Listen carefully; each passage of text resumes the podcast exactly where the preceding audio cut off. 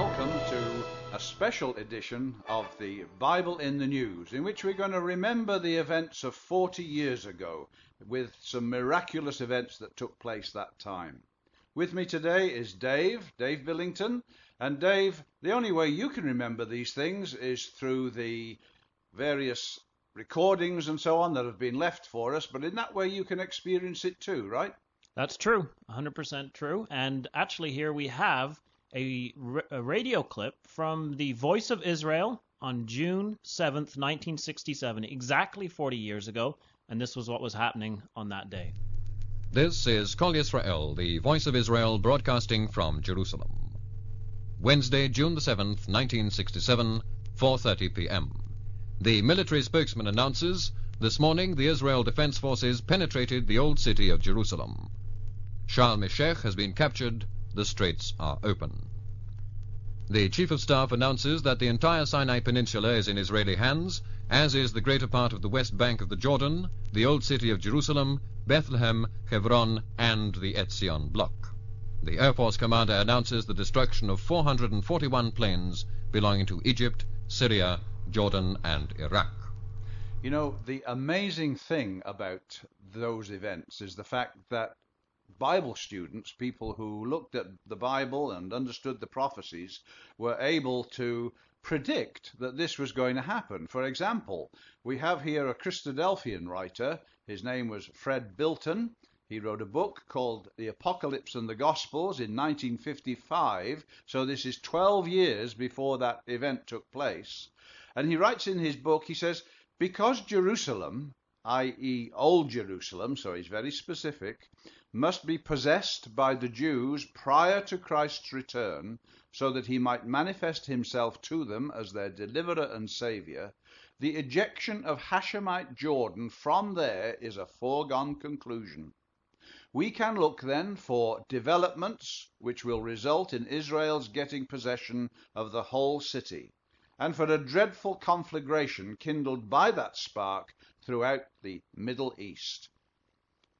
And Israel did take the whole city at that time, and not only that, but the the uh, topic of West Jerusalem or of East Jerusalem and the whole West Bank has become a world issue today as well as that. Is there any other quotes from other Christadelphians as well? There is indeed. Uh, some of them a little more general than that. Uh, for example, going back much further than 12 years before, we're going to go right back to John Thomas, who wrote a book entitled Eureka. It was an exposition of the apocalypse. And this is uh, a piece that he wrote in 1868 in volume 3 of that work, where he says, speaking about these uh, days in which we live and when Christ will come, he says, There will have been a considerable gathering of Israelites upon the mountains of Israel uh, before these events and before uh, Jerusalem is taken by Gog. Now, the mountains of Israel, of course, were not possessed by Israel prior to 1967.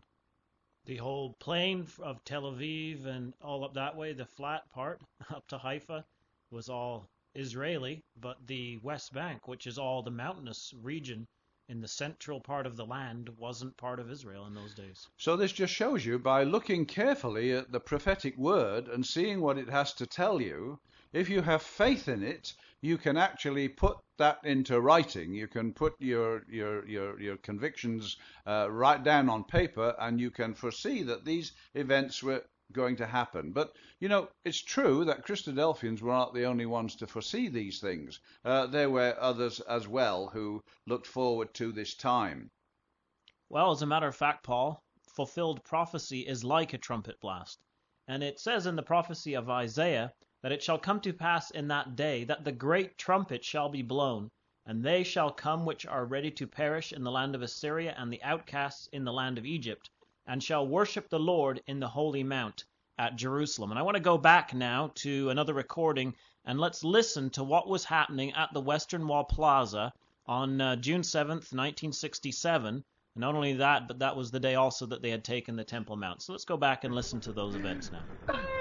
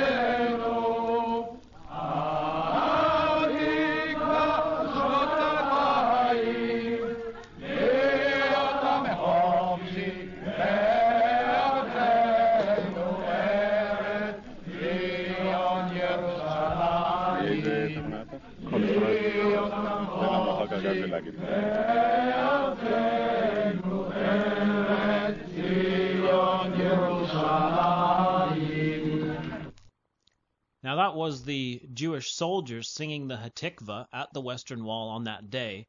Now the Hatikva means the hope, and the Jewish people have a hope, and our hope, of course, is very closely related to theirs. And uh, when we were seeing these things at the time, as you were you would remember these things being fulfilled, it must have been extremely exciting. And how did you feel seeing these things happening? Well, there was a great stir amongst Christadelphians at that time because uh, these things uh, had been expected, and even those who were not aware of these expectations uh, felt it also. I remember at that time we were living in Birmingham in England, and there was a special lecture put on uh, for the public, uh, and 2,000 people gathered in the Birmingham Town Hall at that particular time. Uh, I remember the speaker was a Dennis Gillett who, who delivered the lecture at that time, and there were crowds outside the doors that uh, more people couldn't get in. So they opened up a uh, another meeting in the in the uh, basement of the uh, of the Birmingham Town Hall where there was a relay being played of it. So you can imagine the great excitement as people looked at these events happening. It really was truly a trumpet blast in more senses than one, because those with ears to hear uh, could hear the fulfillment of these things. And, uh, you know, there are several prophecies which relate to this, and one of them particularly that many people, uh, not just Christadelphians, but others as well, uh, have related to, and that's the prophecy of Daniel chapter 8, because there we have a a um, a time period that is given to us, and we can debate about the figures and one thing and another uh, that's given there. But uh, uh, Daniel is asking the question: How long shall be the vision concerning the daily sacrifice and the transgression of desolation to give both the sanctuary uh, and the host to be trodden under foot? And he said unto me, and he gives this, he gives us this time period, unto two thousand three hundred days, then shall the sanctuary be cleansed. Now, someone writing about this, uh, uh, Mr. Milligan, R. Milligan, writing in a book called Reason and Revelation in 1868, uh, refers to this and refers to the time period and the events that it refers to at the beginning of this, which was uh, to do with the Persian ram symbolically and the goat, which represented Greece as well. Uh, and he has this to say. He says, It seems most probable, however, that this period the, the 2300 is to be reckoned not from the rise or birth of the ram, as some writers have alleged, for he was in his full vigor and strength when Daniel first saw him, but from the time when he was first attacked by the he goat, or Greece. If this assumption is warranted, says Mr. Milligan, by the context, it fixes the beginning of this period to the spring of the year 334 BC, and consequently it will terminate in the spring or about the middle of 1967. That's absolutely amazing. And of course, in 1967, when they took the Temple Mount and the Western Wall, these things were to do with the sanctuary. Uh, Absol- absolutely. And so this has led many Jews thereafter to say to themselves, we have come to the time of the redemption.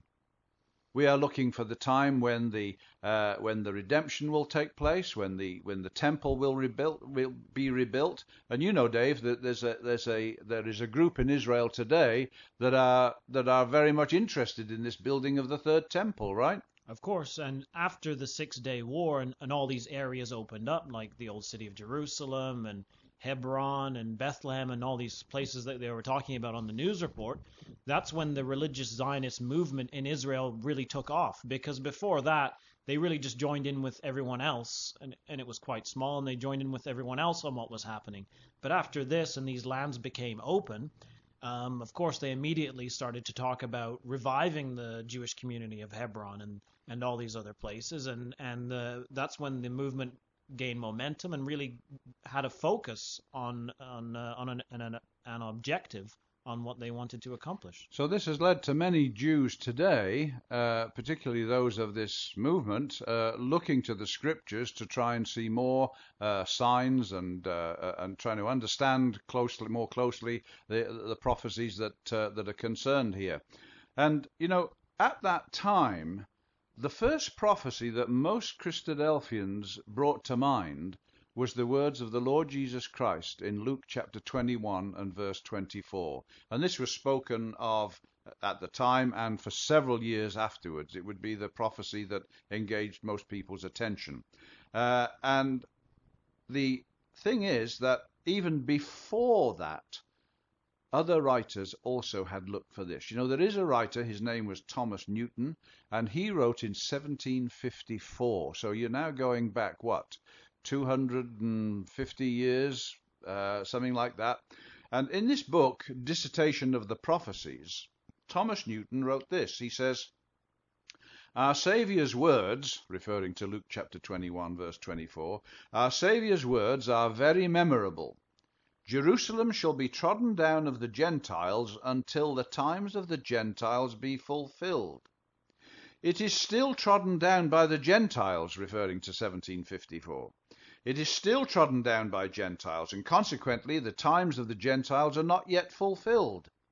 When the times of the Gentiles shall be fulfilled, then the expression implies that the Jews shall be restored, and for what reason can we believe that they are dispersed among all nations, yet by a constant miracle they are kept distinct from all, but for further manifestation of God's purposes towards them. And so these prophecies uh, of the of the redemption of Israel, of the building again of the third temple, of the inhabiting of the mountains of Israel, which essentially is the West Bank today. Uh, uh, these prophecies have become alive, and it's incredible that writers that could see this like 250 years ago. Now that's the Christians. The Jews themselves also have uh, have have um, uh, expectations that they look forward to. And it's incredible to see these things dovetailing together so that Christadelphians, looking at what's happening to Israel, can rejoice with his people, as the psalm says. Uh, incredible things, Dave. Indeed, those were incredible times, Paul, and let's just step back again and listen as the Israel Defense Force goes into the Old City through the Lion's Gate and to the Temple Mount. All company commanders. We're sitting on the ridge and we're seeing the old city. Soon we will enter into it. The old city of Jerusalem. That all generations have dreamed about.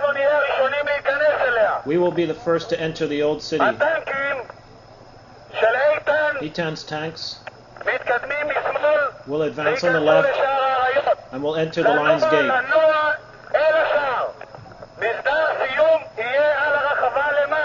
The final rendezvous will be on the open square above.